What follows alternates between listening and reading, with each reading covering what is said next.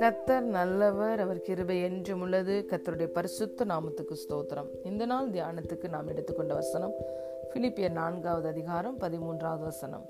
என்னை பலப்படுத்துகிற கிறிஸ்துவினாலே எல்லாவற்றையும் செய்ய எனக்கு பலன் உண்டு. ஆமேன்.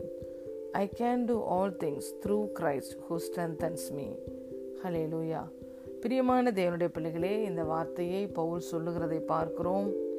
இதே போல தாவீதும் சொல்லுகிறார் உம்மாலே நான் ஒரு பெரிய சேனைக்குள்ளே பாய்ந்து செல்லுவேன்.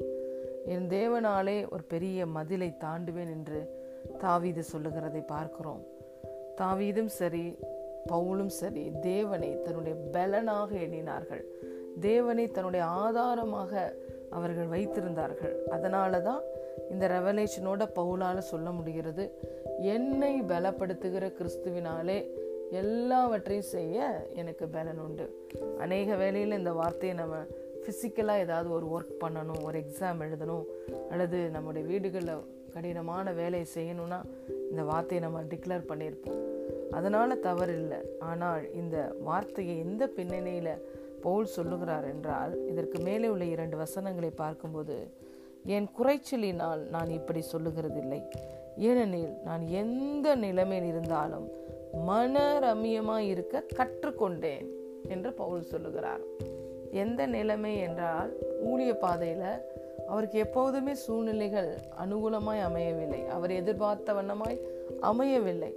சில வேலைகளில் எல்லாம் அவர் நினைக்கிறத விட மிகவும் நன்றாக இருந்தது. அநேக வேலைகளில் ஊழிய பாதையில் அவர் தனிமைப்படுத்தப்பட்டார் குற்றப்படுத்தப்பட்டார். பசியில் இருந்தார் நிர்வாணத்தில் இருந்தார் பட்டினியில் இருந்தார் கடும் குளிரில் பிரயாணம் பண்ணினார் புயலில் மாட்டிக்கொண்டார் கொடிய மிருகங்களால் கூட பாதிக்கப்பட்டார் பவுல். ஆனால் இந்த எல்லா சூழ்நிலைகள்லையும் பவுல் சொல்லுகிறார் நான் மன ரம்மியமாக இருந்தேன். ஒரு நாளும் தேவனை பார்த்து கேள்வி கேட்கல முறுமுறுக்கலை. தன்னையவே அவர் நொந்து கொள்ளவில்லை. மன ரம்மியம் என்பது தேவனிடத்துல சமாதானமாக இருக்க கற்றுக்கொண்டார். கிறிஸ்துவுக்குள்ள சந்தோஷமா இருக்க கற்றுக்கொண்டார். அதுக்கு அடுத்த வசனத்தை பார்க்கும்போது தாழ்ந்திருக்கவும் எனக்கு தெரியும் வாழ்ந்திருக்கவும் எனக்கு தெரியும். எவ்விடத்திலும் எல்லாவற்றிலையும் திருப்தியா இருக்கவும் பட்டினியா இருக்கவும் பரிபூர்ணம் அடையவும் குறைவுபடவும் போதிக்கப்பட்டேன். இது மாதிரி நான் இருக்க போதிக்கப்பட்டேன் என்று சொல்லுகிறார். நம்மளுக்கு போதகராய் இருப்பவர் பரிசுத்த ஆவியானவர். பரிசுத்த ஆவியானவரையும் கிறிஸ்துவையும் அவர் பலனாய் எண்ணினபடியினால் அவர் கடந்து போன எந்த சூழ்நிலைகளும் ஒருவேளை பரிபூர்ணமான சூழ்நிலையோ குறைவான சூழ்நிலையோ பட்டினியோ எந்த சூழ்நிலையில் இருந்தாலும் அவர் மனரமியமாக இருந்து கிறிஸ்துவுக்குள்ள சந்தோஷமாக இருந்து செய்கிற ஊழியத்தை உற்சாகமாய் செய்தார். தேவனை நோக்கி என் மேலே உங்களுக்கு அன்பு இல்லையே நான் ஊழியம் தானே செய்கிறேன். எனக்கு எந்த சூழ்நிலைகளும் அனுகூலமாக இல்லையே. இந்த ஜனங்கள் என்னை இவ்வளோ புறக்கணிக்கிறார்களே என்னை அக்யூஸ் பண்ணுகிறார்களே என்று முறுமுறுக்காமல் கேள்வி கேட்காமல் எந்த சூழ்நிலையை அவர் ஃபேஸ் பண்ணினாலும் அதனால் சூழ்நிலைகளால் அவர் ஆளப்படாமல் கிறிஸ்துவை ஆதாரமாய் கொண்டபடியினார் பரிசுத்த ஆவியானவரை பலனாய் கொண்டபடியினால் அந்த சூழ்நிலைகள் அவரை பாதிக்கப்படாதபடிக்கு அவர் தன்னுடைய சமாதானத்தை காத்து கொண்டார் மன ரம்யமாய் இருக்க கற்றுக்கொண்டார். கிறிஸ்துவே தனக்கு தனக்கு மகிழ்ச்சி கிறிஸ்துவே தனக்கு பலன் என்று எண்ணினார். தனக்குள்ளே இருக்கிற கிறிஸ்துவினாலே ஆவியானவருடைய வல்லமையினால இந்த சூழ்நிலைகளை நான் மேற்கொண்டு விடுவேன். இந்த சூழ்நிலைகளால் நான் ஆளப்பட மாட்டேன். இதனால என் சமாதானத்தை இழந்து போக மாட்டேன். இதனால என்னுடைய சந்தோஷத்தை இழந்து போக மாட்டேன். இதனால என்னுடைய உற்சாகத்தை நான் இழந்து போக மாட்டேன் என்று ஒரு ஸ்ட்ராங் டிட்டர்மினேஷனோட பவுல் ஊழிய பாதையில் கடந்து சென்றார். ஆகவே தான் அவர் சொல்லுகிறார். என்னை பலப்படுத்துகிற கிறிஸ்துவினால எல்லாவற்றையும் செய்ய எனக்கு பலன் உண்டு. எப்போதும் மனரமியமாக இருக்க சமாதானத்தை காத்துக்கொள்ள கிறிஸ்துவுக்குள்ள சந்தோஷமாக இருக்க உற்சாகமாக ஊழியம் செய்ய எந்த பிரேக் இல்லாமல் தொடர்ச்சியாய் ஊழியம் செய்ய அவரால் முடிந்தது. ஏனென்றால் அவர் கிறிஸ்துவை ஆவியானவரை பலனாய் கொண்டிருந்தார். பலனாக எண்ணினார் ஆதாரமாக எண்ணினார்.